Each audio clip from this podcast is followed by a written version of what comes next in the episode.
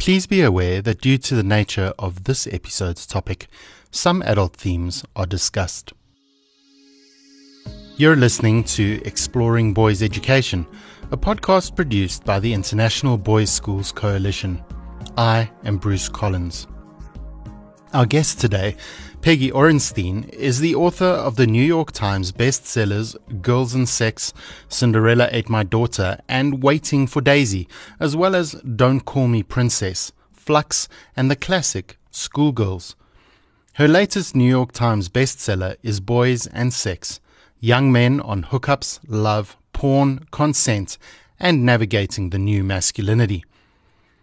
Before we dive into this important conversation with Peggy, however, it's always a pleasure to have my colleague and IBSC COO, Amy Ahart, on the podcast to share more about the IBSC's offerings on the IBSC Newsreel. Hello, listeners. I'm pleased to be able to share our current opportunities focused on educating boys. IBSC Ideas Lab is a new format of programming that we launched in 2020 and is designed as an interactive exchange among colleagues engaging dedicated educators who learn and grow together. IBSC Ideas Lab invites participants to connect virtually using the free online tool Zoom for three one hour sessions to discuss topics focused on boys and boys' schools. Our two new IBSC Ideas Lab programs are for school librarians in boys' schools and about boys in sport. More details can be found on the Ideas Lab page on the IBSC website. With conversations in boys' schools globally focusing on responsible sexual citizenship, we invite interested members to sign up for our new online class, Responsible Sexual Citizenship in Today's World The Challenges Facing Boys. Explore this important topic with a cohort of colleagues from around the globe starting on April 12th. Also, starting on April 12th is Mastery Practice in Teaching Boys this online class is for experienced teachers who would like to continue their professional growth on the journey to becoming a master teacher in boys' schools. As always, more information can be found on the IBSC website. We hope you'll take advantage of some of these terrific resources. Thank you, Amy. I would echo your sentiments and encourage people to visit our website to check out all the professional development opportunities that exist for educators, administrators, and other staff in boys' schools. Lori Gottlieb, psychotherapist and New York Times best-selling author of Maybe You Should Talk to Someone, asserts that she can't think of a more important book for our times. She calls Boys and Sex eye-opening and nuanced, a compassionate exploration of boys' sexual lives, which gives voice to their deepest struggles and should be mandatory reading for anyone who cares about the next generation. Many of you have also shared with me that Boys and Sex was an eye opening and worthwhile read, and as a result, I'm excited to be able to share with you my conversation with Peggy Orenstein, the author. It's a real privilege to be speaking with Peggy Orenstein about her book Boys and Sex. And I know many in our coalition have read your book, Peggy, and they're going to relish in the opportunity they have to listen to you in this episode. So I really want to thank you for joining me on Exploring Boys Education. I'm, I'm really happy to be here. I really am. So I thought we'd kick off with a question that I often kick off with when I speak to authors, and that is the question of why. Um, I, have read that you spent many years chronicling the lives of adolescent and teen girls. Uh-huh. And uh, what I read, um, you sort of expressed this idea that you'd never expect to focus on boys. No. But here we have boys and sex. Yeah. And um, so, uh, yeah, I really want to know what led you to interviewing more than 100 boys and writing this book? Well, you know, you're right. I, it was not on my to-do list to write about boys. I have been an ex, you know, known as an expert on girls and have been writing about girls for a quarter of a century. But, you know, I wrote Girls and Sex. And I went around the country after that book, and every place that I went, um, parents, girls, boys themselves kept saying, what about the boys? What about the boys? And and saying, well, you know, I think that's somebody else's work, not mine. And um, you know, and part of it was because I, I, I, felt that girls' lives were the ones that were really changed, um, basically by the earthquake of feminism. And while boys' lives had changed. They, they hadn't changed as much. So I, I wasn't sure what there would be to say. Um, and also, boys don't so much have a reputation for chattiness. And I was a little concerned that I would have transcripts that um, were basically, uh huh. One word, one word answers. Right. I know. um, and, you know, I look like their moms and I'm a woman, all these different reasons I had for talking myself out of it. But the more I kind of started looking into it and the more I thought about it, I realized that nobody was talking to boys and nobody was listening to them. And so I started doing some early interviews. And right around the time when I started doing that, um, the Me Too allegations started. And it felt like suddenly everybody was talking about sexual misconduct across every sector of society by men, by boys. We were saying masculinity was broken and toxic, and I can tell you later why I don't like to use that word. Um, and the the and it, you know, there was this imperative to reduce sexual violence, but there was also, I thought, now a positive opportunity to engage with young men in conversation about sex, intimacy, gender dynamics.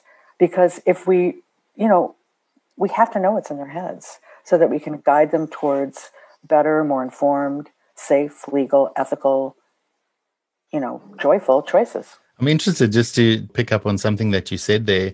You know, you're saying you, you expected that boys would give you one word answers. When you were interviewing the boys, I'm, I'm really interested to know, you know, were they forthcoming? Was it easy to speak to them? They were, you know, it was, I, I was really surprised. I think it was one of the biggest surprises to me was that they were, um, in some ways they were more forthcoming than girls and it really took me aback but i think you know i think it really reflected the past the, the fact that we so rarely give permission to boys to explore their interior lives. And when they were really offered it and when there was i mean i think the other piece of it was that for, when i talk to kids there's sort of a contract right? Because i'm a journalist i mean not a real contract yeah. but you know an implicit com- contract because i'm a journalist that they are there to talk to me. Um, and so yeah they were they they were incredible and they were really insightful about their own experience too which surprised me Peggy, I'd like to dive a little bit into to masculinity because it's, I think, one of the sort of core things you deal with in your book. Um, uh-huh. When you were talking with boys, you know, in, in your experience, what are some of the ways traditional notions of masculinity, and I think this is a thing that men everywhere are wrestling with, but yeah. how are the, these traditional notions of masculinity limiting boys from fully expressing who they are? One thing that was really uh, amazing to me was that, of course, they you know things had changed for them, right? I mean, they they were more.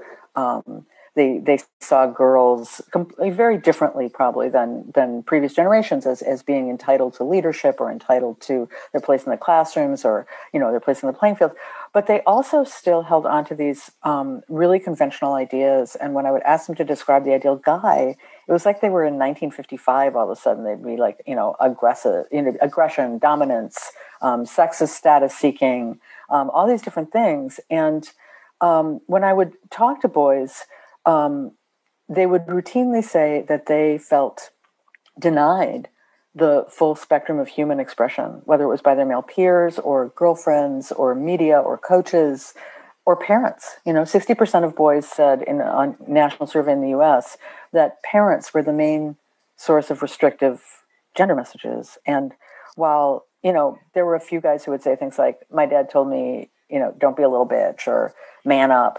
But most of them said that their dad, that, you know, one guy said to me, you know, my dad was not, uh, I didn't learn, you know, he, he wasn't homophobic, he wasn't sexist. I didn't learn that toxic masculinity from him, but I did learn the emotionally stunted side of masculinity because he never showed emotion. He was more of a sigh and walk away kind of guy uh, than somebody who would talk to you about how you were feeling or what was going on. And he said, I learned how to not have conversations from him. And you know the implication i mean there's some rewards we have to acknowledge there are rewards for following the conventional masculine script but we also know that guys who adhere to those norms are not only more likely to harass and bully um, but more likely themselves to be victims of verbal or physical abuse more prone to binge drinking risky sexual behavior getting in car accidents. They're less happy than other men and, and boys. Uh, they have higher depression rates fewer friends. So there's real consequences, real negative consequences to hanging on to those masculine norms. I want to pick up on this idea that you shared where, you know, when you asked boys to describe the ideal man to you, it was like they harkened back to these outdated versions of masculinity. Yeah. And you also mentioned that many boys these days seem to hold egalitarian views about girls, but there seems to be a real tension there between what they say they believe and then also feeling forced or boxed into mm-hmm. this traditional masculine trope. Yeah. How do we unpack that and understand that tension for boys? It must be must be confusing for them. I think so. And you know, and the word box is really crucial because a lot of people call it being in the man box. Um, and I've sat in classrooms where people um, with boys will have them, you know, make a box on the on the whiteboard and put all the words inside um, that are the man box words and the words that describe themselves as um, individuals or human beings that don't fit in that box and and look at that and talk about that in a class. I mean, that can be a really illuminating exercise um, for boys. Um, but yeah, I mean, it, it as as a writer, that's been kind of my um, real interest is looking at the ways, and, and with girls too, that we uh, we have these new expectations, but we we kind of layer them over the old ones without examining or discarding the old ones. So it does create for for both boys and girls um, in their own particular ways a really profound tension that you know, maybe they can navigate, but that can have some really um, uh, troubling repercussions for them. It seems to me obvious that these problematic expressions of masculinity have to impact boys' ideas of sex and intimacy then. Oh, for sure. And, you know, and even before you go right to the, to, to that part of it, um, you know, when I talk about girls and sex and boys and sex side by side, I, and I have to do like my, you know, my TV soundbite thing. Um, I'll say, because uh, I do, right? Um, girls and sex um, is really about the ways that girls are systematically disconnected from their bodies. And boys and sex, I mean, even more in a way than being about sex, was about how boys were disconnected from their hearts. And it was really so much about um, vulnerability and the ways that boys are um, you know, wrestling with it, uh, with the relationship to it, with you know the taboo against it, with the rejection or the denial or the capitulation or the embracing of it, and it's really important because emotional vulnerability is you know it's fundamental to our humanity, and beyond that, Brene Brown calls vulnerability the secret sauce that holds our relationships together. And so when we cut boys off from that, from their vulnerability, we really reduce or deny their capacity to have the kinds of relationships that we want them to be able to have as adults. And that, you know, that is damaging to them. And it also can be damaging to their romantic partners. Mm. You know, I was struck um, as I, as I was um, preparing for this interview. You know, in the in your book, you ask the following questions: How can we raise boys to be better men? I think that's a question educators of boys around the world are asking. You know, you you ask how can we ensure that they see women and girls as full human beings. You speak about reducing sexual violence, creating accountability for boys, and I think many boys' schools are having great conversations already about a new masculinity. But in your mind and in your opinion, what are some of these markers of a new masculinity that teachers of boys can encourage boys to pursue? Well, you know, I think one thing is that I like that because it's thinking of something more positive, and I think that too often right now, when we're talking about boys and masculinity, we really skew negative, and so that's why I kind of alluded earlier to the idea that I don't like using the word, the phrase toxic masculinity.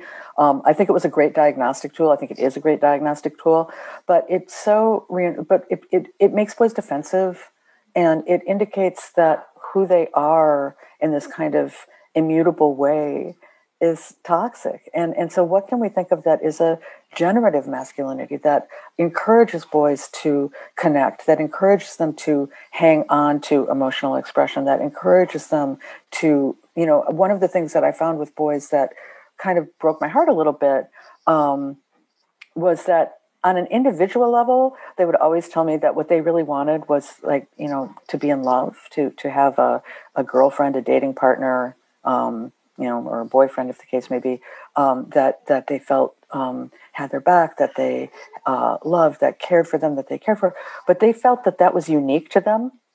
Every single one of them would say, "Well, I'm not like other guys, right? I, I would really like to, you know, I'm, I'm a relationship guy, but you're not allowed to be that." And so to see that kind of denial of their capacity to love, you know, how how do we help boys? Hang on to that you know how do you know and, and i think some of it is with with little boys um, making sure we name their emotions um, i you know i always feel like with with the with the youngest boys particularly but even older boys um, to be able to say because they so often would say to me that um, the only emotions they felt they were allowed were happiness and anger so um, and they weren't wrong. I mean, there's a lot of research that shows that that really is the only emotions that boys are allowed.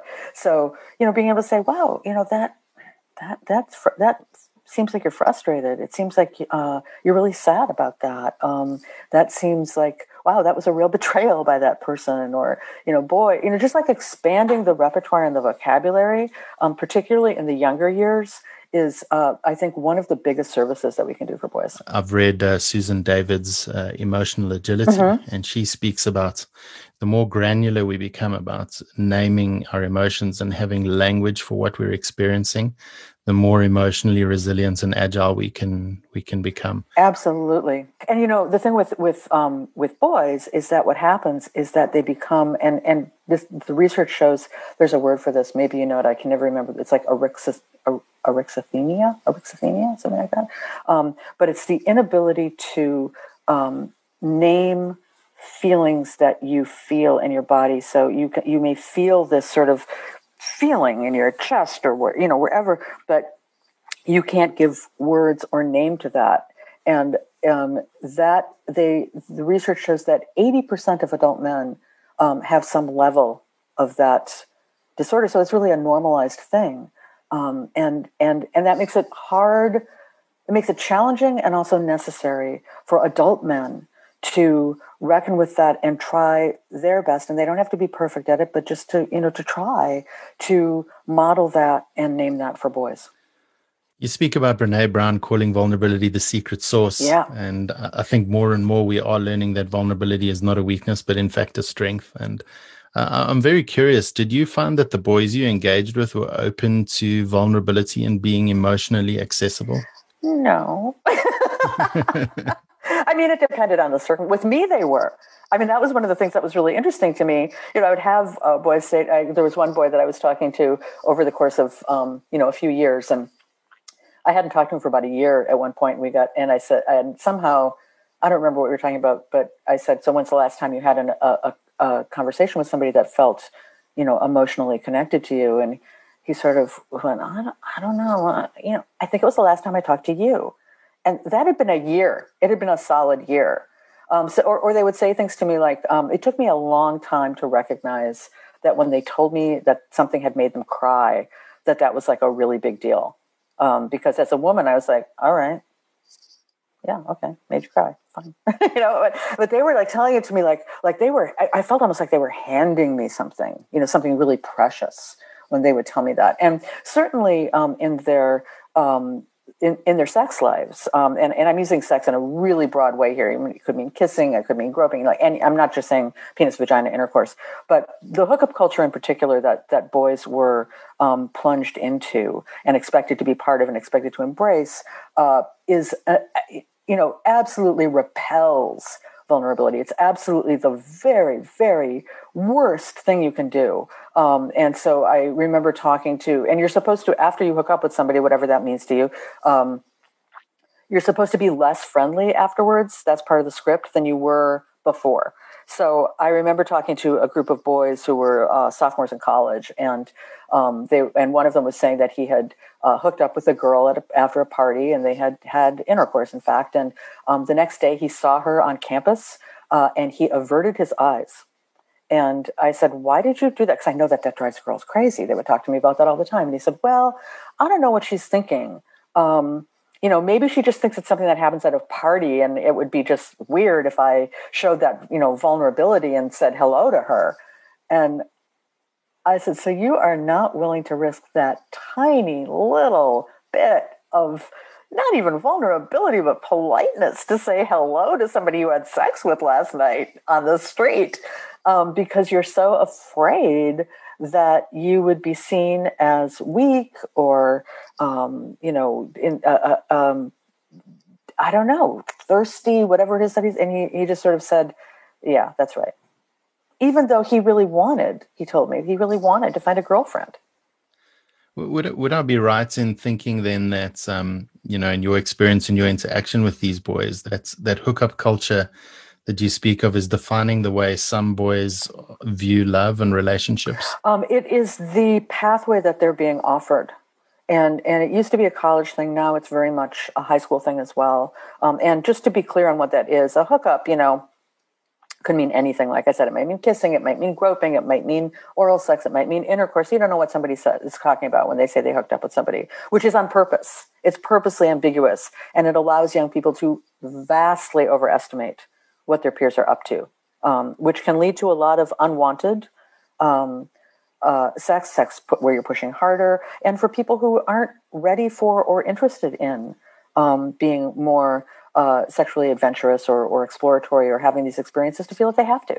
Um, so that's a hookup. It's a, and also, you know, obviously, casual sex is not a new thing. What is different is hookup culture, and what hookup culture tells young people is that um, physical intimacy should precede emotional intimacy rather than be its product. So that means that um, uh, dating or a relationship is the is the last thing on the agenda, and even though the you know so so it's and it's the normalized path to a relationship to hook up with somebody even though most hookups won't lead to a relationship partly because of what i said that people are unfriendly afterwards um, and and because there's this sort of the idea that you're supposed to resist um, what I'm, I'm such a word nerd because I'm a recovering English major, um, but they uh, the idea of catching feelings um, is, is a phrase that at least American kids use. And what they mean is, um, and, and I always think like catching feelings, right? Like it's a disease. Like you don't want to catch chlamydia, you don't want to catch gonorrhea, you don't want to catch feelings. So, you know, to, to, to not catch chlamydia or gonorrhea, you put on your physical condom. To not catch feelings, you have to use an emotional condom. Alcohol, the hookup culture is not just um, lubricated by alcohol, it is dependent on it to create what um, Lisa Wade, who, who is a sociologist who writes about these things, she called it a compulsory carelessness that's necessary for hookup. Um, it's what establishes the meaninglessness of an encounter, and and and the task in hookup culture becomes finding somebody who is drunk enough to say yes, but not drunk enough to be unable to say yes. And, you know, who's going to make that judgment? So there are so many complications that come up in addition to just lousy sex, but just real um, concerns and vulnerability. I think, you know, we, we talk a lot about girls, the impact of alcohol on girls and how drink for drink you know, girls are going to get drunker faster than boys of the same height and weight because of the way female bodies metabolize alcohol um, and the risks of that. And, you know, how none of that justifies assault. We know that now, right? It's not the girl's fault. But we talk a lot less about the, uh, about the impact of alcohol on boys and the way that they're binge drinking um, not only puts them at risk of a whole lot of other physical damage, but that it uh, makes it less makes them less able to perceive no or a partner's hesitation. It makes them more likely to push in ways that they wouldn't if they were sober, and it really puts them at risk of committing assault and of not realizing that or believing that they have. So alcohol is a real, you know, we really have to talk to boys about the risks they take and the vulnerabilities they face and the consequences they may face when they binge drink. I want to I want to speak to you about the impact of of internet porn on boys in a while, but it just seems it just seems good right now, you know, mm-hmm. leading on from what you said to to focus on consent for a bit. Um, and you know, what are some of your insights, uh, Peggy, on on how boys view consent these days? Um, well, you know, on one hand, of course, they have they have um, boys have learned uh, a new definition, um, but it's one thing to understand that theoretically, and it's another thing when they get in the room with somebody. Um, and so they were all, you know, all the boys that I spoke with were aware of the ways that um, definitions of consent had changed. But they and, and a lot of them were trying to think about you know they, they, some of them were uncomfortable. They would they would tell me you know they had done things and they weren't sure whether they had been consensual or they knew they weren't consensual but didn't know what to do about that and how to make amends for that or, or be accountable for that. Um, and you know the there are some real gaps um, and, and, and, and real ways that our lessons on consent i think can be undermined by um, the socialization that boys get around sex and and particularly around media culture. And again i know we're going to talk about pornography in a minute but that's one aspect but it's certainly not the only one.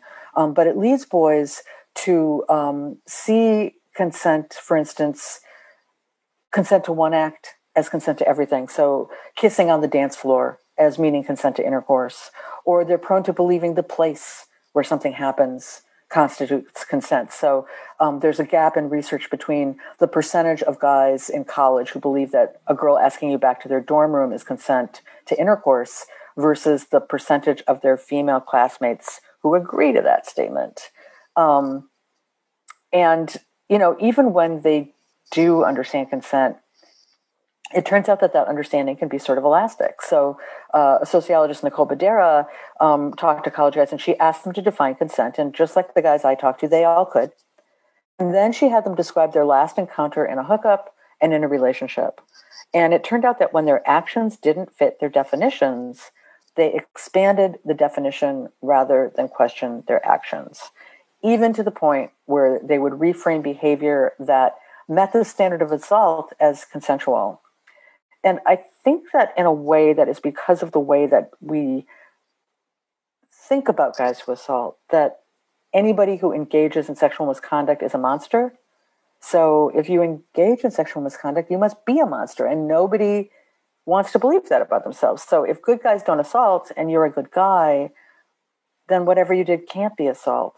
No matter you know what kind of gymnastics you have to go through internally to make that so, um, but that can really blind us and blind boys to the fact that a good guy can do a bad thing and get in the way of taking accountability uh, when they need to do so.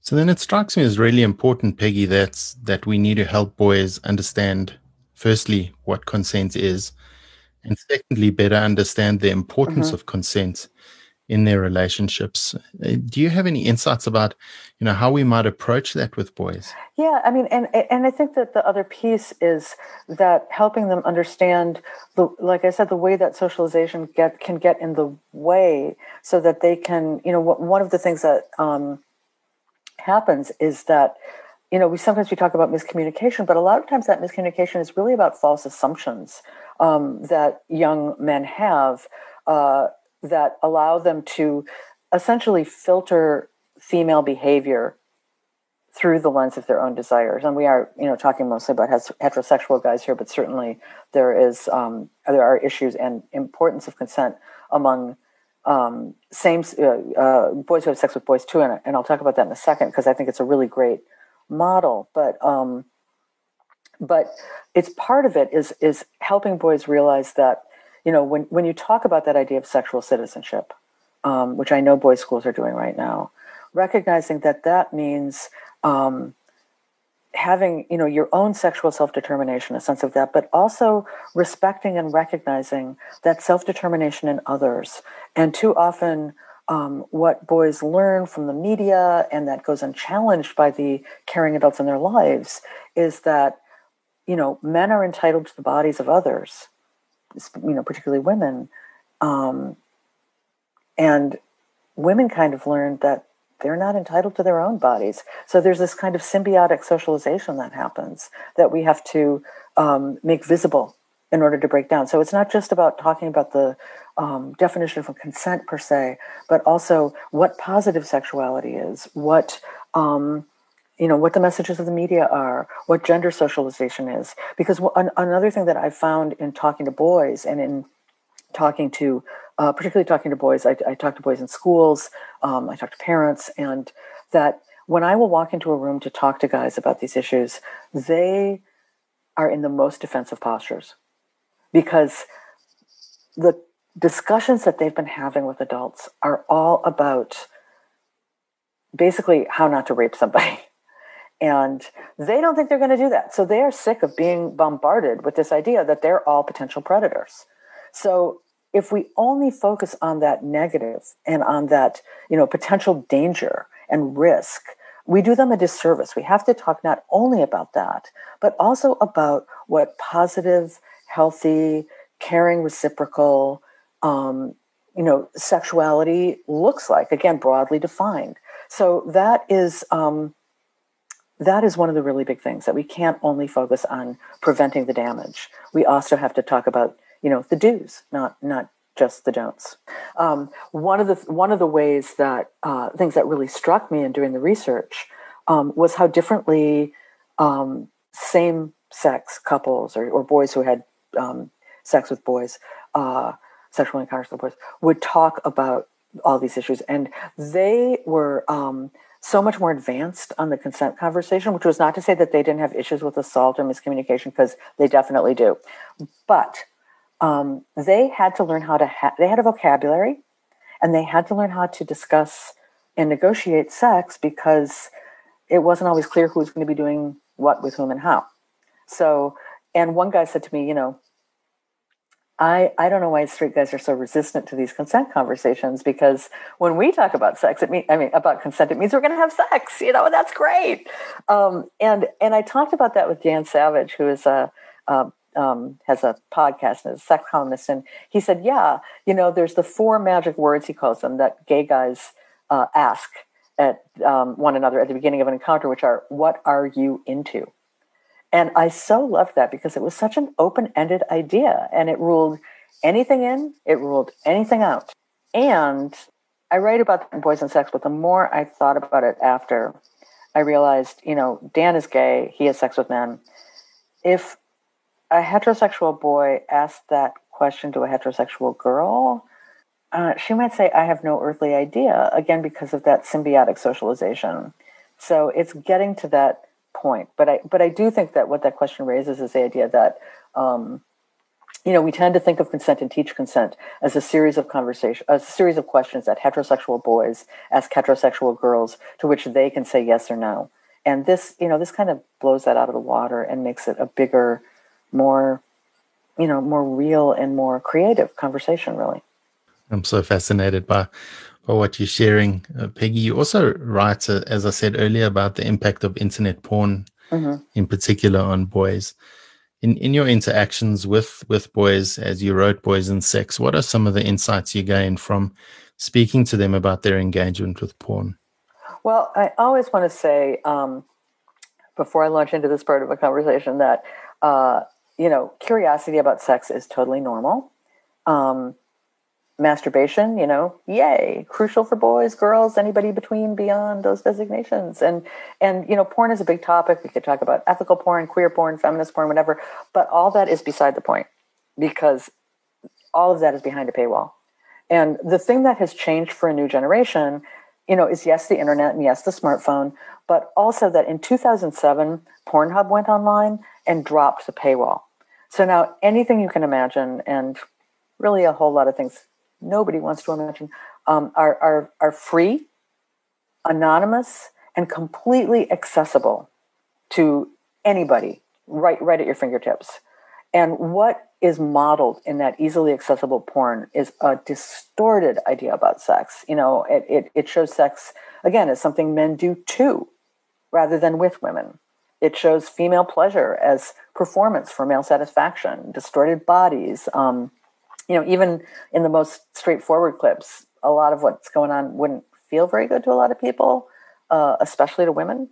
And and something for adults to understand is that um, research on same-sex uh, uh, uh teenage um, uh, parent pairs, so fathers and their own sons, mothers and their own daughters, found that boys um, that the kids watched significant, like 50% or more, more porn than their same sex parents, and that boys were three times more likely to have viewed the extreme content like rape or gangbangs or facial abuse than their dads. And actually, girls were five times more likely than their mothers. So it's really important that we recognize that um, that kids are looking at this stuff, that they are looking at it young. Um, they are looking at it for sure by the time. I mean, I never asked a boy whether they had watched porn. That would be ridiculous. I asked when they started. And typically it was at puberty. They had learned masturbation in tandem with it. So the idea of using their imagination was sort of, you know, revolutionary. Uh, they would say like guys who use their imaginations were like legends in their communities, you know. Um, and so the question is then, how is it shaping sexual scripts?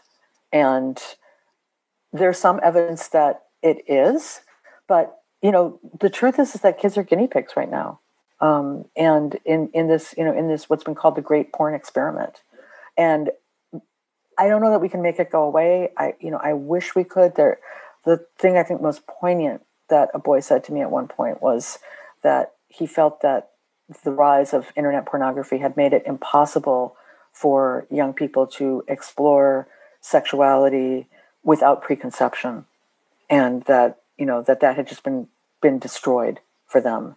And that you know that kind of broke my heart. But i would say you know i i know that most parents most educators most adults would rather poke yourself in the eye with a fork than talk to teenagers about pornography. But we really don't have the luxury of silence anymore.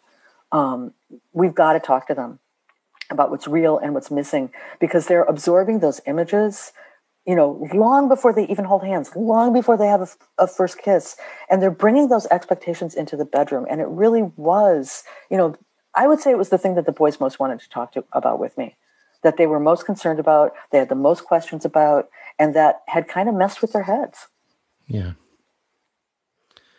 Peggy, I could speak to you about this all day, but uh, we need to we need to close off. But before we close off, I'd really like to ask you what your advice might be for teachers and parents of boys, um, for the listeners of this podcast, as they consider talking to boys about these issues. You've just said we don't have the right to not have these conversations. But as they're talking to their boys about masculinity, porn, sex, hookups, consent, um, what what would you say to parents and teachers of boys? Well, first of all, you know, just to, to add on that idea of not being silent, if we are, you know, we think sometimes that we're protecting our children by not talking to them about these issues. Um, but if we don't talk to them, we're leaving to them to those media messages. We are leaving them, them to be raised by the media, and we are not going to like the result of that. So, I guess my biggest piece of advice, and you know, there's so many there's so many things to say, and and and I also just will as a side note, encourage um, adults to listening to parents or educators uh, to go to my website, which is just my name, and there's a resources link there, um, and it has uh, ideas and resources for any aspect of these conversations that you might want to have. So, if you're a middle school teacher or parent, and you're thinking, "How do I talk about porn with my son um, or my daughter uh, or my or my my student?" I've got that there. You know, if you're thinking, I've got a 16 year old, I need to talk about condom, you know, whatever it is, it's there and you can find some language for yourself. Um, however, all that said, my biggest piece of advice is just start somewhere. You know, just start even you know it just starts and with boys particularly if you can do it when you're in when they're in you're in motion with them if you're walking if you're throwing a ball if you're doing yard work if you're in the car so that they can't escape and you don't have to make eye contact you know anything like that is super helpful. But you don't have to be perfect. You can acknowledge and own that it's awkward and you wish you'd had these conversations earlier and nobody want you know that it's really hard but you're going to have them. Um, it's just you just you know you don't have to know all the questions you don't have to know all the answers you don't have to have a perfect relationship yourself. You just have to start the conversation somewhere and try to see it instead of as being and, and this is kind of you know a, a, lot some places don't see it as excruciating. Some countries you know like holland denmark they don't see it as an excruciating conversation a set of conversations. But for those of us who do try to reframe it as a way to show up for boys and a way to help scaffold towards um, the adult relationships that you want to have with them and to model how to have difficult conversations. Because, you know, if we don't show them how, how, how are they ever going to learn to have them themselves? Peggy, I want to thank you for your time, for your expertise, for your insight, for the wonderful conversation we've had. Um, I know that people are going to, as I said in the beginning, relish listening to it and they're going to learn a lot. And um, I think it's just going to help all of us, parents and teachers of boys, in our in our journey with boys to help them become, as you say in your book, better men. So thank you very much for joining us. Thanks. It was really a pleasure. For more on Peggy's conversations with boys and the insights she gained from these interactions, read Boys and Sex. It's available online and in bookstores around the world. Also, if you or your school are looking for a practical framework for teaching responsible sexual citizenship to boys from their early years through high school, our new online class, Responsible Sexual Citizenship in Today's World, unpacks Dr. Ada Sinacore's IBSC research for boys' schools. Moreover, IBSC member schools can access Dr. Sinacore's research in our IBSC member center. Thank you so much for listening to this episode. Until next time, keep safe and keep well.